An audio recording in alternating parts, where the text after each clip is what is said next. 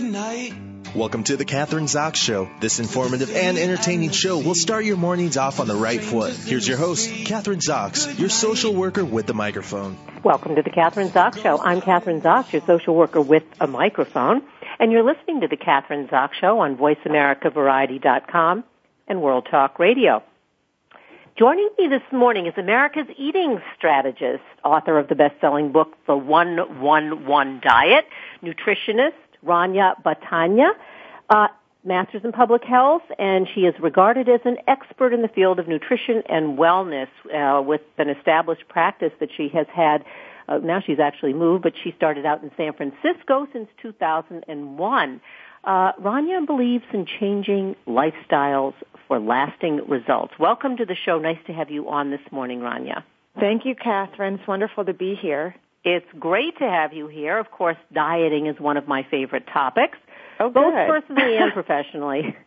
but the one one one diet, as I understand it, is another or isn't another get slim quick fad diet, but rather will give readers the tools they need to eat healthfully for life. So how do you do that in your book? Because I know so many people try to do that, and you know, we're all whether you watch television, you go to the bookstore, there are thousands of diets out there, but somehow it doesn't or it isn't working for all of us. I mean, as a country, we're still fat and obese. Yeah, I mean, despite all of the nutrition and health information and the hundreds and thousands of diet books out there, you're right. Our country is at this point the most unhealthy it's ever been. We're the most unhealthy in the world, and more importantly, we're we're not finding the right solution. Now, what the 111 diet offers is a simple formula for fast and sustained weight loss. And the word fast may seem like, you know, might seem similar to some other claims, but fast meaning your body keeps responding. It's going to keep working for you once you implement the formula, which is simple. Basically, at every meal and snack, you eat one protein, one carbohydrate, and one fat. All right, one protein, one carbohydrate, and one fat. Okay. Give us an example of what we would say typically eat for breakfast, which would represent each one of those categories, the one, one, one. Okay, sure. So oatmeal is a great breakfast. Um, it's filling. You have the B vitamins. It's a healthy carbohydrate. So that would be your carbohydrate. Your protein could be a cup of milk on the side, and your fat could be a tablespoon of almond butter mixed in. So it's very simple. What, what about those of us who don't eat oatmeal? Let's say uh, for breakfast, and I'm going to give you an example, and I'm thin because I, I'm very careful about what I eat. Yeah. So I'm five feet tall. I weigh 106 pounds. But for breakfast, I'll have a poached egg on toast with orange juice. How does that fit into that kind of a diet? Is that what I should be doing or not? Well, there's a there's a little imbalance. So you've got two carbohydrates, the egg and the toast, and uh, sorry, the um, the toast and the juice, and then the egg is your protein. What you want to do is pick one of the carbohydrates. So let's say you're going to go with the slice of toast with your poached egg. You need a fat on the side. You could do um, cheese, you could do avocado slices, you could do a little hummus, and just round that meal out so it fits the formula. Does that make it more satisfying to to uh, to us as well? I mean, you know, it's obviously you say it's good for losing weight and we're getting a well balanced diet, but does it do we feel better when we eat that way? Yes. So there is some science to the formula.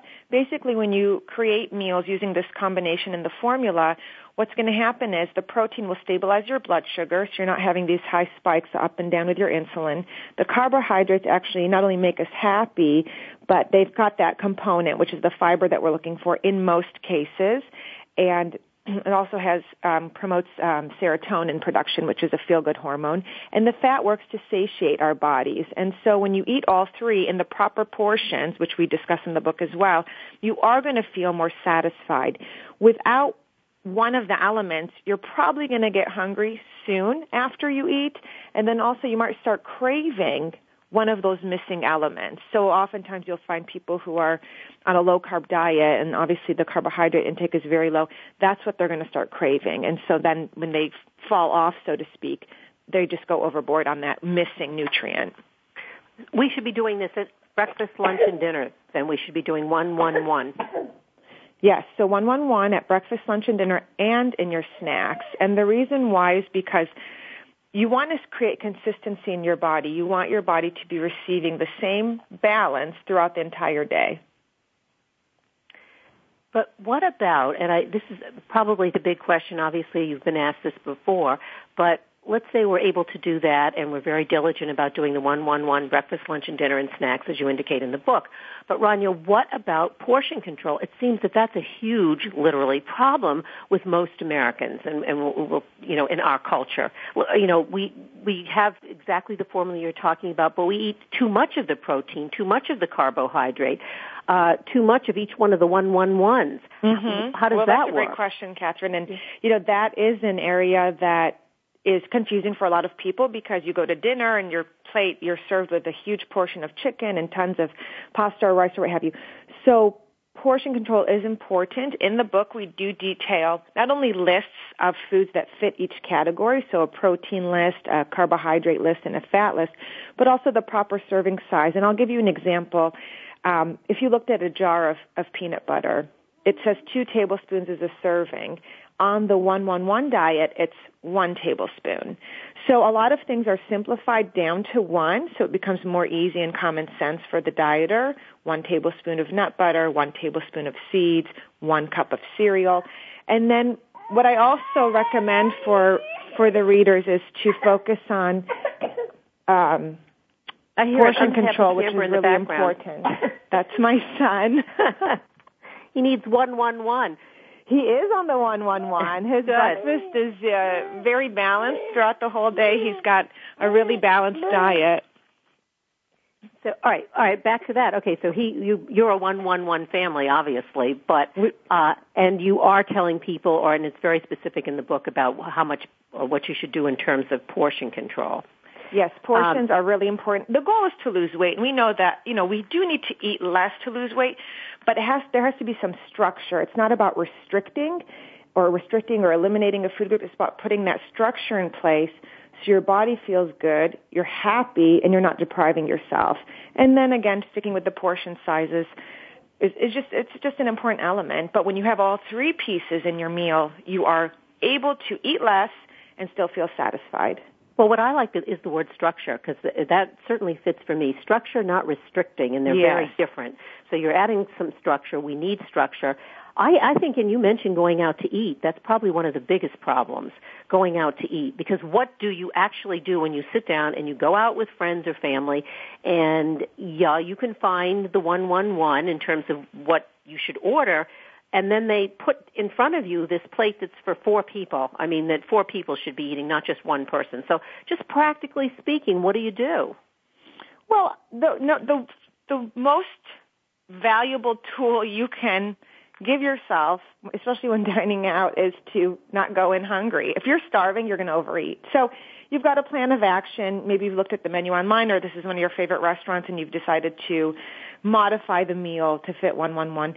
You just have to be smart. You know, it's going to be a larger portion. You don't have to finish it, and especially, like I said, if you're not starving, you're more likely to eat a normal portion. So have half of your meal now and take the other half later for lunch or dinner the next day. You just have to be, you know, smart and conscious of what you're doing and then also avoiding the extra temptations. If you know you're going and you want a delicious pasta dish, skip the bread basket. If you want that glass of wine, skip the pasta. It's all about fitting the equation so that maybe next time you'll have the the wine or the pasta or the dessert. You know, it's about a trade-off, but it's it's a plan as well. And it's also being creative as you're describing it now and in the book as well. I mean, you have to be creative about what you put together. As you say, if you have wine, then you don't have something else. And that was my next question about alcohol. How does wine, alcohol fit into the 111 diet? Sure, wine, alcohol, any cocktail, those are all carbohydrates. So they contain sugar, and so that's how you're going to fit them into the equation. So let's say you're dining out at your anniversary and you're going to have a glass of wine. That's your carb. Your dinner will consist of protein, vegetables, and fat. So it could be a steak with um, grilled vegetables or a Caesar salad, and you'd get all three elements. You get the protein and the fat and the um, the carb from the wine. So it, it, you can make it work. In fact, in the book, we have actually highlighted different um, types of restaurants, steakhouses, sushi, Chinese, Thai food, and some healthy options that fit the 111 formula. Let's take one each one of those because I eat at all of those places. And I know my okay. listeners do too. The steak place, the Thai place, Asian food, um, Indian food, Mexican food. How does it fit into all of those those one one ones fit into each one of the, the eating style? Sure. Let's start with Mexican. So, you know, we're going there. We either want tacos or burrito. Um, so we know that those two foods have a carbohydrate, it's the tortilla shell. So when you get there, you're going to have to skip the chips and, and dip, the chips and salsa. It's just you have to move past that and then get to the main meal. So you could have a burrito. Um, let's say you want a steak burrito. Oftentimes in that burrito, you're going to have beans and rice and sour cream and guac. It's loaded. It's got triples and doubles everywhere. So slim it down, make it one one one. The tortilla is your carb. The meat of choice, you could do vegetarian protein, beans, you could do steak, chicken. That's your protein. And then you pick one fat, so you could do cheese or sour cream or guac, and then add tons of grilled vegetables, and that's going to fill you up. So there's a way to still dine out and date and celebrate but making it work for you so you don't have to sit at home anymore and eat foods different than your family or friends. Well, then what you have to do is, I guess, before you go out, sit down with the your book and take a look at it and be very conscious of what you're eating and how you're going to eat it and what choices you're going to make. So you don't have to do it on the spot because sometimes that's difficult. I mean, you really yeah. kind of have yeah. Plan. It can be more challenging maybe, when yeah. you're just kind of rushing or you don't know where you're going. But oftentimes, you know, we have our routine and, and we know, you know, what we typically order and we just have to modify it. So again, chip the, you know, skip the chips and salsa. But if you go in and you want a margarita, though your best bet is a salad. So the margarita is your carb and you can have some protein and fat in your salad. Steak salad with avocado or you could do a chicken tortilla, uh, sal- uh, sorry, a chicken salad or a chicken soup with um, avocado slices there are so many ways to work the 111 diet and the 111 formula into your diet. And like you said earlier, it's about getting creative. And one thing I tell readers and clients is the combinations are endless. I mean, you really can eat what you want at any given meal, but you also want to make it look like a meal. I don't want people to separate it and just have one of something. You can create meals, you know. In fact, yesterday I was working with a woman and she said, I really like uh, like chicken soup. I said, okay, so that's your protein. Let's come up with a carb fat. And so I suggested pita chips and hummus. And she was kind of like, well, how am I going to eat all that? You know, I said, well, just have the soup as your main and then dip the pita chips into the hummus and throw some carrots and red peppers on the side. She's like, I never thought about it like that. You just have to think about food a little bit differently and it'll all click. It'll just all come together. It's what you, it's what you eat and it's also how you eat and you got to do the how. I mean, that's exactly right. And I love that you just said that because my philosophy and the philosophy in the book is I'm not going to tell you what to eat. I'm going to teach you how to eat. And that's what it boils down to. So you see eating, which is, uh, I think is a, this is a really good way of looking at it because it's what you eat, how you eat, and food should be pleasurable. And, yes. but at the same time, you say in your book, it's fuel for our bodies. So we're doing lots of different kinds of things. We want to get energy. Uh, we may need to train, and I'm kind of quoting, I think, what's in the book for an endurance event, lose weight, build muscle, mm-hmm. uh, lower cholesterol. So there are all different reasons for eating well or eating the one one one diet. But how can we take each one of and and also you mentioned that if, if you do this and follow the diet, you'll help prevent chronic disease. So yes. um, how do we do all of that at once and do you kind of eat differently for each one of those goals or is it it the same thing? It just all kind of comes together if you eat that way. Well everyone has a different you know lifestyle genetic makeup uh, food preference eating lifestyle. And so you know in terms of you know does it look the same for everybody? No I, you know people like different foods. They you know it's it's unique to everybody. But what is you know the consistent factor is balance. And there's only three macronutrients in the world, and they are protein, carbohydrate, and fat. There's micronutrients, vitamins and minerals, but the macro, that means the bigger nutrients that make up our diet, again, protein, carbohydrate, and fat. So when you're training for an endurance event, and trying to lose weight.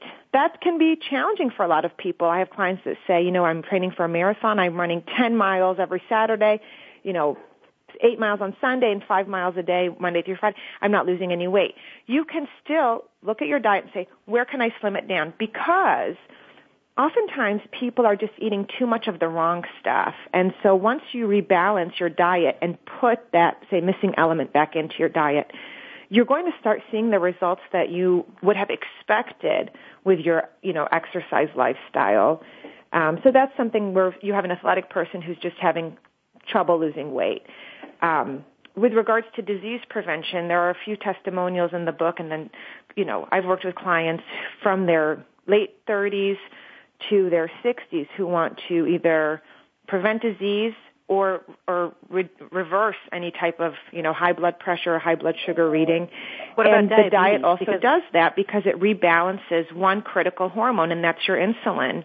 And insulin is a fat storing hormone. So once your insulin's balanced, you feel so much better, and when you feel better, you make better choices. Rania, what's the most difficult client you've ever had? Perhaps someone who came into your office and you're thinking, I'm never going to be able to help this person, but you did. You know, the most difficult client is somebody who doesn't think they can eat real food and eat the foods that they actually love. So when I'm designing the program for them and we're having our conversation together, they say, "Oh, I can have that. I can have that. Oh, I never thought about that. Or I've forgotten about you know foods I really like." So when you have someone who comes in with the mindset of restriction, restriction, restriction, and you want to liberate them and free them from all of those negative thoughts or you know negative food associations, typically guilt, that can be the biggest challenge because they are a little bit hesitant to eat carbohydrates if they haven't for a while, or they're still on the low fat trend and they're not eating enough fats, or they don't really like too much protein. So anyone who has some fear related to any of those macronutrients, then you're you're kind of uh, it's a, it's a more more of a challenge. But once they get results, it keeps them motivated. Then it takes on a life of its own. You feel Yeah. better, you work better, you live better, you're doing all kinds of things better. It helps, I would imagine, every area or aspect of your life. So you have to be conscious when you're going to the grocery store and you're going to buy your foods that you incorporate or get the the, the right foods that incorporate the the one one one.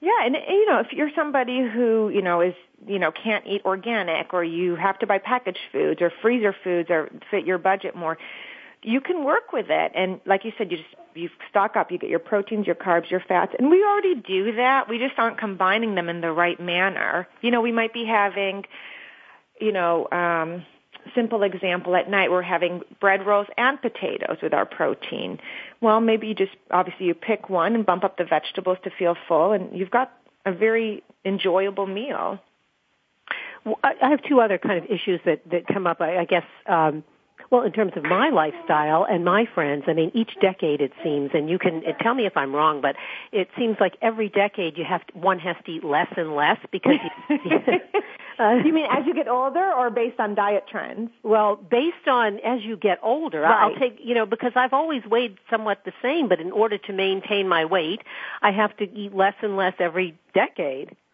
yeah i mean over time our metabolism does slow down but you can always i say optimize your metabolism or take advantage of it by resistance training. That's very important. Building and maintaining lean muscle mass and then fueling your body consistently. So let's say in the past eating you know maybe 13 1400 calories worked for weight maintenance. But as you get older and let's say you're not exercising you're going to lose muscle mass. So you're probably going to have to eat a little less just to maintain that lower weight. But i'm telling you you know you don't have to starve yourself to lose or to maintain you have to find that proper balance and that's what it boils down to and you know another thing i want to tell listeners is yes we have portion sizes in the book and one example is a cup of rice one cup. Now, if you're not eating a cup of rice, don't bump it up, but that's your up to limit. So there is some, you know, it's, it is common sense combined with strategy. What's the difference between men and women? Is there anything that you know stands out or that we should you know be aware of in terms of men on the one one one and women on the one one one? You know, I think men generally make heavier food choices, so they might have bagels every morning, whereas a, a woman might have a slice of toast. You know, they like to eat differently. Maybe they want mashed potatoes at dinner, and women would prefer a sweet potato, a baked sweet potato. Food preferences are different. Um, now, men also overeat more than women in general, so when they come down to that serving size um, and with that balance, they're going to lose weight, and they might lose weight at a more rapid rate, but nonetheless, it's unique to the individual. Um, I also think that when, when couples are working together and maybe the male counterpart is losing weight quicker. the women get a little bit frustrated, but they're in this together. And so they really just want to stay focused on the goal of living longer and healthier together. How did you get into all of this? Because it said, you know, in uh, in your bio, you started out in San Francisco, 2001. Did it come from a personal for you needing to lose weight, or or just that you, you know, you got your master's in public health and this was the field you went into, or how did this all start for you? Yeah, so in in college, I attended the University of Michigan, and I was pre med.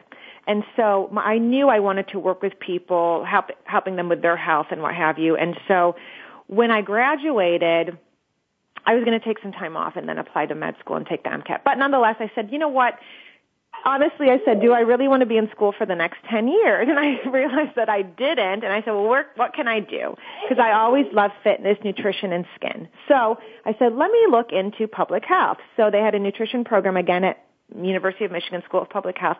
I applied. I got in right away, right after undergrad. And I started my, you know, master's program and I loved it. I loved incorporating my science background with all of the lifestyle components that have to do with nutrition and the different life stages. You know, I you know, you learn about everything. It's a continuing life cycle with with nutrition. We eat from the day we're born. And so when I started my career in San Francisco, it's a it's a primarily healthy demographic, active, younger um, group of people who were interested in just staying healthy and fit when I started to look at their food logs, I realized that there was an imbalance. And the first thing a lot of people said to me was, I think I'm eating well, I'm just not losing weight. So once I looked at their food log, I would point out, I would actually circle like the proteins and put a P with it and the carbs and the C and then the fats with that. And you'd look at any given meal and there were doubles or triples or something missing. And so when I would communicate to them, okay, well here's, you know, this is your food uh, here's one meal. This is an example where there's a double or you. Let's bring it down. And then one, one, one just came out. It was just one, one, one.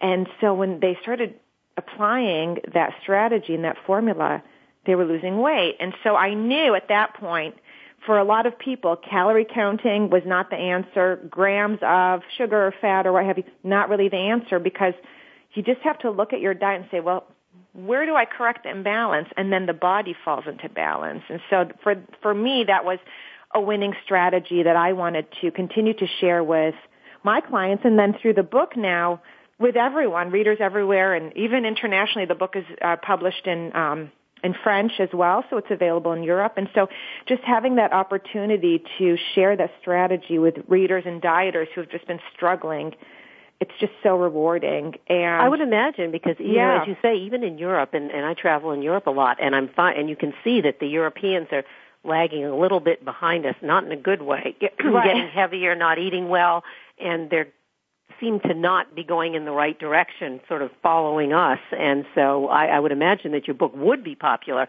well you talk about in France but in other European countries as well yeah you know I mean the western diet in, influences and impacts countries around the world, and obesity rates are increasing everywhere. Um, where it's a you know more um, you know advanced modern society. Where it's fast paced. We're more sedentary. Technology's you know becoming more. I mean, it's present in every person's life. We're sitting on our phones. We're on you know social media or what have you. And so it, it, the trends, you know, hopefully there can be a reversal in um, the overweight and obesity rates around the world. But you know, what's also interesting with um, with the 111 diet, I worked at a bariatric clinic for two years, and I was responsible for helping patients pre-op lose about anywhere from five to ten percent of their current body weight. It was a requirement by their insurance plans to become healthier for the surgery. So when I was, you know, meeting with these clients, again, same thing. I look at their food logs. Of course, the goal is to lose weight, put them on the 111 formula, and they started losing weight. And they were getting healthier. They were getting off, less dependent on their insulin, eventually off their insulin. Blood pressure was lower. And they would say, I've never, I've never been able to eat like this and lose weight because they've always been put on diets. And this is a group of individuals who are extremely overweight and obese. So for them to have this aha moment was incredible. And in fact, many of the patients opted out of surgery, which maybe didn't fare well with the with the surgeon. But that the goal is to get the patients healthier. So whether they were trying to lose weight pre-op, opting out of surgery, or working with me post-op, I always use the 111 formula and it just changes your life. I mean, you're rebalancing every part of your internal body and then the mind. Your mind changes. You you see food differently and and that's huge for a lot of people who've been struggling for so long. It becomes like the title says a simple formula and it's all about a strategy. It's all about a strategy and the paradigm changes. Well, isn't this what uh, Michelle Obama is looking for? Yeah, so she's, you know, really taking, uh, you know, she's making health and wellness a large initiative for our country and, you know, she's focusing a lot on the physical activity and then with regards to government programs, you know, they're, you know, they redid the, um, they have My Plate, um, which actually I talk about in the book. It's slightly imbalanced, but there are, there are some new guidelines and, um, you know, initiatives that should help our country. But nonetheless, I think that for most people, I'll be honest, the government endorsed programs aren't really the solution. There, you know, there's some impact from, you know, different political groups or what have you. I'm not going to get into all that, but we, we know that we, we need a solution. Our country's overweight and the more simple it is, the better it is. And I, I really believe that between the bariatric population and anyone looking to lose 10 to 15 pounds, the 111 formula will help get you there. Well, uh, you've helped us today, and I want to make we've uh, we only have a few uh, one minute left actually. So let's uh, I want to mention the book again, best selling book, The One One One Diet. You can buy it online, bookstores everywhere. Rania Batayneh Batayneh. Yep. Um, and uh, very practical, very practical way of eating. It's a great book. But what about website? Where, what website can we go to so we can get more information about the book, about you, and about you know uh, what you're doing? Sure. So uh, the book's website is actually the title of the book, the 111diet.com. Again, you spell out the word one O N E. And then also my consulting uh, firm, you can visit that website and you'll learn more about the book and other um, details, media and blogs and what have you. So that website is essentialnutrition4u.com. And again, you spell out the four F O R. So those are two great uh, uh, you know areas to visit to learn more about the book. And again you can learn about it through any online retailer. There's also description and um, sample chapters there that you can kind of get into. Great. Thanks so much for being on the show this morning. You're helping america one pound at a time i guess. Thank you so much. Have a good day. Thank you, you. bye bye yeah I'm Kathryn Zox, your social worker with a microphone, and you are listening to the Kathryn Zox Show on VoiceAmericaVariety.com and World Talk Radio. We're going to take a short break uh, this morning, and we'll be back in a minute, so don't go away.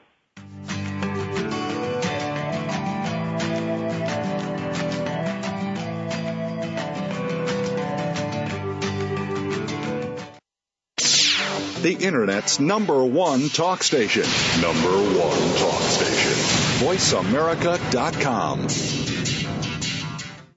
Now there's a new destination for video content, voiceamerica.tv, just like our radio channels and so much more. Voice America Variety, Health and Wellness, Business, Sports, Green Talk, Power Up Motorsports, and Seventh Wave Network now have their own video channel components. Plus, check out exclusive programming, including movies, music, educational courses, science and history, current events, and short features. High definition, premier quality programs available 24-7. VoiceAmerica.tv. If you think you've seen online TV like this before, let us surprise you.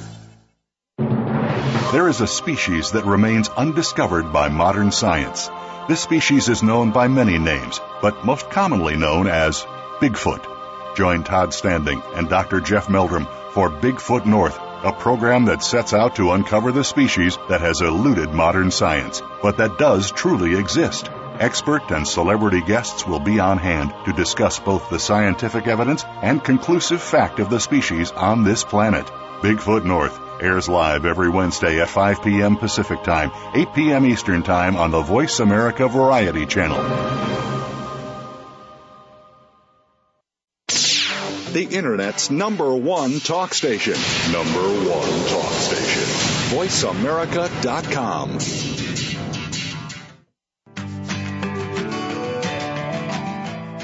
You're listening to The Kathryn Zox Show. If you would like to join our conversation this morning, call now. The toll free number is 866 472 5788. That number again is 866 472 5788. We're back. I'm Kathryn Zox, your social worker with a microphone. You are listening to the Kathryn Zox Show on VoiceAmericaVariety.com and World Talk Radio.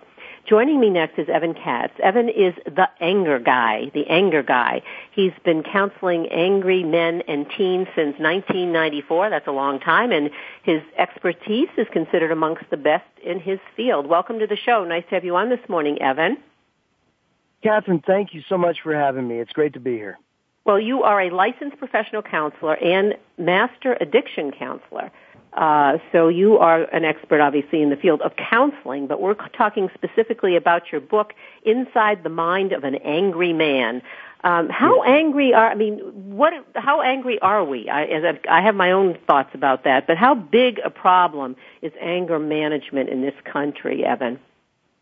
It's huge. It's huge. And uh, something I use actually as a tagline is breaking anger's grip on America. I see it not just in the aggressive sense that we see on the streets today and what we read about, but in a very passive aggressive sense in our political system where there is a, a lot of lying by omission and lack of uh, accountability and a lot of vagueness and so forth, things that are very characteristic of a passive aggressive uh, person, which can also, of course, go to an entity. You're talking about passive aggressive, and I agree. There are a lot of passive aggressive amongst us in terms of their anger, but there's also a lot of anger, at least as I see it, that's right out there. I mean, I don't know if what you're talking about, well, this would be in the extreme, but some of the the, the killings at, at, at the malls, for instance, I'm thinking about the one where the person told the person to be quiet in a movie theater, and all of a sudden somebody gets shot because of that. Is that what we're talking about? Well, certainly there is a lot of aggressive anger, and that is usually the type of anger that we uh, highlight or see not just uh, culturally, but inside a family system or a, a home. And that is most of what I concentrate on. I mean, that's the squeaky wheel that would get the grease, if you will. Um, and what's interesting when the description that you gave, and unfortunately these people who shoot up schools and so forth, other than some of the, there's a few exceptions, particularly with the young people, but these are generally people I would describe as having passive anger, the type where they keep it in, uh, and they don't show anything and they internalize and internalize and stay in resentment and uh, the way that they cover that is by being quiet and uh, very compliant and uh, so forth. But behind the scenes, they eventually snap.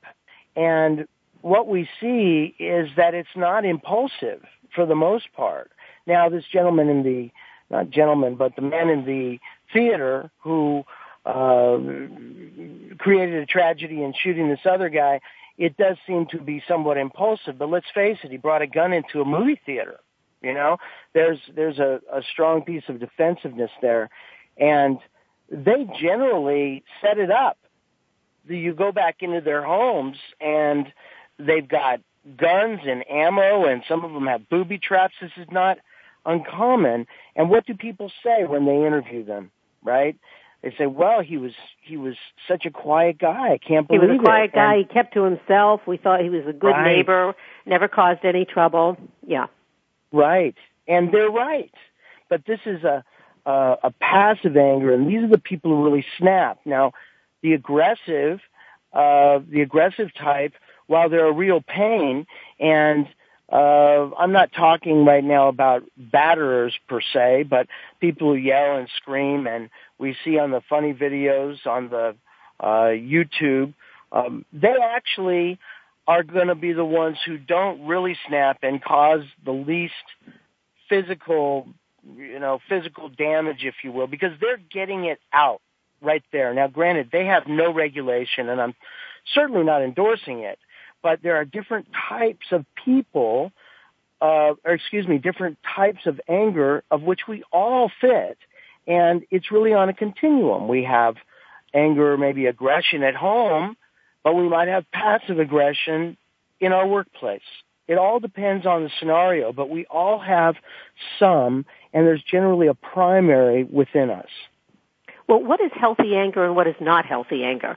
Let's talk about that because as you say, anger is healthy. It's a way of getting out these emotions when, and, and not, and, and when you're upset about something, but there has to be a balance in doing that. And I, I assume that's what, that's what you, uh, you know, that's what you talk about in your book, but th- that whole balance and how you work with people to help angry people balance their anger. That's kind of a general way of saying it, but let's get specific about it. Sure. Uh, anger is, as you would know as a, social worker and someone in, in the field, it's really a secondary emotion. It comes from sadness, fear, and shame, if we want to put labels on them. And what happens is, uh, unhealthy anger, if you will, w- is very chronic. It's something where people uh, could be typed as being trusting, uh, severely critical of themselves, which makes them critical of others. Um, they're the kind of people who aren't able to maintain relationships. Um, they tend to try and be perfectionists and always fail. And people usually will ask them, you know, don't you think maybe you should get checked out for anger? These are folks who see the world, albeit unconsciously, they see the world as a dangerous place. And as a result, their perception of things that are happening is inaccurate. We call it a, a cognitive distortion or uh, another way to put it would, be a distorted perception. So they don't see scenarios in relationships and uh, particularly close relationships accurately. And as a result, their feelings are uh, unwarranted. They may have resentment or feel attacked when really they're not feeling attacked. And then as a result, they have a lack of regulation in terms of their uh, uh, way of dealing with it, and they uh, use defense mechanisms, which, depending on their type, can go from uh, blame and magnification on what the person did, uh, and basically saying the angry person that is unhealthy basically says to the world, I need you to change so that I don't have to. That's right, give essentially us, give what us they this, do. You know, um, you're giving us the framework for, for this kind of anger, but give us specific uh, characters who would fit into that. For instance, if we're looking at somebody who is uh, let's take the case of domestic violence. You talk about somebody who's angry at themselves and has feelings of, uh, you know, shame, self-hatred, you know, feelings of failure, and they take it out on their partner or their spouse. Is that a good example? That's one example, and the way that would work would be someone who would uh, see, we say, take it personally, right? But what's really going on is they're needing validation from outside themselves because they're not happy inside themselves. And I always say that happiness is an inside job. And that's what I tell most of the men that I work with. But when they need validation from the outside, in, even in that, let's say in that domestic violence scenario, they're needing, uh, let's say encouragement or they're needing support or to be praised for something that they feel is praiseworthy at that time. And if the other person doesn't give it to them, whether it be their child or their spouse or what, whomever, they feel invalidated because they needed this from the outside, even though they didn't realize it. As a result of that, uh, they feel slighted. And depending on the degree of uh, intensity of really of their own opinion of themselves, will they react? Now, I I have found most of the time that alcohol or drugs or addictive personality is very common with someone who actually goes to the extent of physical domestic violence. However, I work with mostly high performing, um, uh, well rewarded, uh, money making professionals who do very well and are rewarded in their careers, but their lives at home are falling apart. So at their and, lives at home, are you talking about they would tend to be not necessarily physically abusive, but verbally abusive, let's say because they don't have an addiction problem or they don't an alcohol problem. And so you, these are your clients who come to you uh, in your book as well as in your seminars. You talk about you give them these tools or skill sets and methodologies for effectively working through their anger, what specifically would you do? Let's say you're talking about a high functioning person who does well at work, who's the manager of a company, but he goes home and we're talking about men. That's my, I guess that's the next question, difference between men and women, because mm-hmm. it seems primarily that you are talking about men and adolescents, which is an interesting combination. But, uh, so the person goes home, and they are abusive to their family, as you said, not necessarily just their partner, but their children. Um, so, what are some of those specific tools you give them to to be able to uh, reconcile their anger in a positive way? Well, I do it very differently than the typical anger management model. The typical model does give concrete, uh, skill based information such as walk away or take a minute to count to 10 um, uh, or, or things of this nature. I really have found for long-term permanent change that it's the underpinning, the process underneath as to how that individual sees themselves relative to the world that causes their behavior. So in terms of what I do is, and what I try to show them, uh, are ways to, to see and prove to themselves through their behavior that their opinion of themselves or the way they treat themselves or see themselves is very poor. And show them and remind them that after every blow up, after every blow up, they feel shame. They feel bad. They feel, oh my gosh, I did it again. And they have to sell themselves back in. They feel like imposters because this is going on at home, but it's not going on at work. So what I try and provide them first is an awareness. They've already taken the action by coming to me. So I try to provide them awareness and then the acknowledgement of that is hard because then they're going to go through justification and and rationalization and all these different pieces uh, and I confront them very hard. Uh, these are people who can handle the confrontation. So after they are able to acknowledge and we're able to show them through their own behavior uh, proof that this is what they're doing, uh, then we move into a phase of acceptance, and that's very difficult because now we're looking at a lifetime of behavior, and that it likely came from being taught that they weren't really valued or they didn't get the the inside uh, sense of value from being brought up. And the acceptance phase is difficult and really takes time. But after that, we are able to uh, see what's going on, and I help them make healthy amends and say to them, do not go home and say, I'm sorry. do not do this. How many times have you done that? What we do is set up a plan to change. So we use those skills that are very common uh, in terms of not fortune telling as to what's going to happen and mind reading as to what somebody's done and and you know, I've told them to put duct tape, duct tape on their mouth if they have to. But we put out a zero tolerance for inappropriate anger. And the skills though, we, we look at really as secondary and that they won't even have to come into play if they can start to really accept and really acknowledge that their behavior is what's causing a lot of this. One thing I would add to this is that it's a it's a, almost a uh, a common denominator that you'll find, and I talk about this a lot in the book, that they will be more involved with being right than being happy because being right is often as happy as they get. So I'll ask them, do you want to be right or do you want to be happy?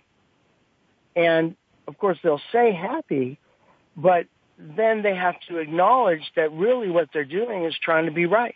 Because I don't even know what happy is. Well, this comes from personal experience, as I understand it. you yourself were, were was or were an angry man. I mean, this is how you yes. were living your life, and so you lived the life of an angry man. Tell us a little bit about that. I mean, what was the turning point for you? Well, for myself, I I grew up with an angry alcoholic father. He was a very powerful man. He was a uh, criminal trial lawyer, and I learned very young how to be cross-examined. Probably one of the reasons that I've been an expert witness for a while. It doesn't bother me. Um, and I grew up understanding that and truly believing that being not bad was as good as I was ever going to get. So as a result, I really started, I was able to understand what I try to teach today. And the way that I kind of hid that or tried to prove to myself that it wasn't true was by compensating with high performance. For me, that was in academics and in speaking and ways to hide it so that nobody would ever imagine that I was what I thought I was, even though I wasn't to think that I really was a loser and everything that my father had kind of conveyed to me. And instead I had them looking at my behavior rather than who I really was. So as I got older, I became like my father. At one point he had a heart attack and being the good kid and still looking for the validation, uh, I was 35 now. Uh, I went to uh, where he was in Miami and and tried to take care of him. And I uh, was the next of kin, so I did everything I could. And he he did get better, and he was uh, sitting, eating, and so forth. And you know, he had to find the one thing wrong that it's really not even that I did, but a decision that I made, not to have his girlfriend, who he was suing for running him over in his car, get on the phone while he was still really sick. And uh, he went after that. And he said some very mean things, and we went at each other like the master and the protege. And I really, you know, had learned from the best, and um, I felt that I got the best of him. I got pushed out of the ICU, and uh, got a call early in the morning. He was still angry. Was I was very upset that I had to go back, feeling he won again. I push open the doors. I walk over. Nobody's there, and my father's dead. And the first thing I did, the first thought I had was, you know, my dad was right. I, I am a bad person. Look, I just had a hand in killing my father because I was the catalyst. And it took me a couple years to understand and let go of that idea of the blame and blaming myself and recognizing that I didn't kill my father. My father's anger killed him. Yeah, it was his own and that rage. If I don't that, change. Sorry. It was his rage that killed him. Uh, That's his correct. constant rage, yes, that that uh, that caused his heart attack, and and not probably not just at that moment, but as you're describing it, it was his whole life. I mean, it sort of built up to that that anger, that rage that was churning inside of him that he tried to take out on you. Eventually, he it, he killed himself. That's absolutely true, and it was a big turning point for me to learn the things that I'm describing to you today. And I talk about all of this in my book and the, and the whole story, but, um, a few years ago, I, uh, out of the blue, uh, well, I dedicated my practice to working on this, and I knew that there were other men like it. And then a few years ago, after running a very uh, wonderful practice, building a great reputation, I, I got whacked with cancer out of the blue. And if I had not had the skills and the understanding of what I had been teaching for so long, I'd probably be dead because it was a stage three and it was very, you know, What kind serious. of cancer was it? Uh, it's melanoma. And, uh, in fact, I tell your audience, because I'm writing a second book now, uh, really a third. I was writing the workbook to this, but I stopped in writing a second book because uh, just three weeks ago, uh, it returned, and now it's a stage four. And I've learned over time that it's not about what happens, it's about how I deal with things. So I've taken this energy, this negative energy, and my view that the world uh, is really against me and that it's all an uphill climb, and turned it around to feeling blessed with a lot of energy and a lot of good thinking and speaking, and finding out that happiness being an inside job, the way I get it is by giving and by helping other people and by using my characteristics, which are very confrontive and straight up and very honest to people, using that same mentality and characteristics that, you know, I did before that kind of shut me up or, you know, sabotaged my relationships to build them. So now I'm using that again as best as I can. And I open up and I talk about how I feel and I talk about my fear and, and all the different feelings that are involved. And it takes away the, the power of the emotional, um, of feeling paralyzed emotionally. And that's so important when you know, Evan, I would think that you know you work so hard and you've done did so well in terms of uh, understanding and, and this anger towards you know your relationship with your father and then helping others to to manage their anger. And then you get diagnosed with the cancer a melanoma. It would be an it could be another uh situation where you would get angry about that. Like you know the the why me and be really angry about I've done all this work and now what? And instead you've turned it into a very positive way of of dealing with well with your diagnosis and here again helping other people by this this other second book you're writing well, you you mentioned in the very beginning about healthy anger, and I have a lot of anger about this, and I had a lot of anger, a lot more early on that I didn't even realize. That my friends had to look at me and say, "Look, we're trying to help you, and you're pushing us out," and that's the kind of people that I hang out with today, and that is healthy anger. I mean. I'm mad at the cancer, but it was coming out on other people, and this is a, a typical thing that we do as as human beings. Um, but but of course I'm angry at it, and and I'm angry that this is happening, and I I kind of get on myself when I say why me, but but I'm a human being, and today I allow myself to do that. I don't have to be perfect in even what I'm talking about and being ideal as to each of my steps through what I call the five A's of uh, action, awareness, acknowledgement, acceptance, amends. I'm in a bad spot. And I have every reason to have a lot of fear and all these other things that I would tell somebody else that they can have. I'm not different. And so this is healthy anger. And if I tried not to have it, I would be suppressing it. And if you don't talk it out, you're going to act it out. It's going to come out. And that's a lot of what we see in our teenagers because they don't have, they haven't mastered these, these destructive uh, coping mechanisms yet, as well as uh, older people have. So you're talking about primarily, and we only have a couple minutes left, so we probably won't be able to get to the women, but you're talking about adolescents and their parents and, and men, but are women not part of this picture? I don't know if you can answer that question in 30 seconds, but. I, I can give you a great, great picture. I address it very briefly, but directly.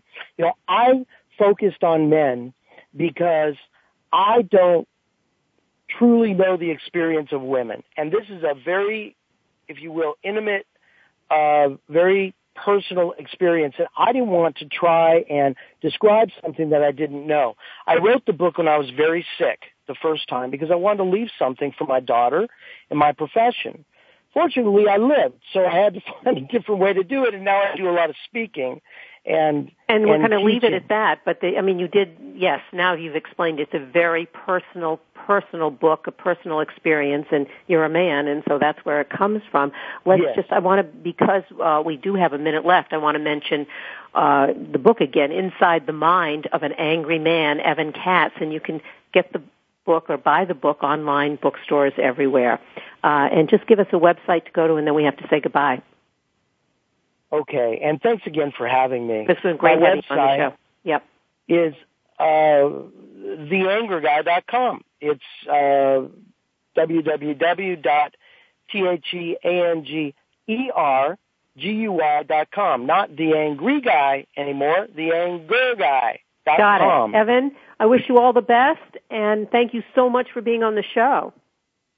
Thank you, Kathryn. I really appreciate it, and I hope that uh, something I said might have helped at least one person out there. I'm sure it I... will, more than one person. I'm your social worker with a microphone, and you've been listening to the Kathryn Zox Show on VoiceAmericaVariety.com and World Talk Radio.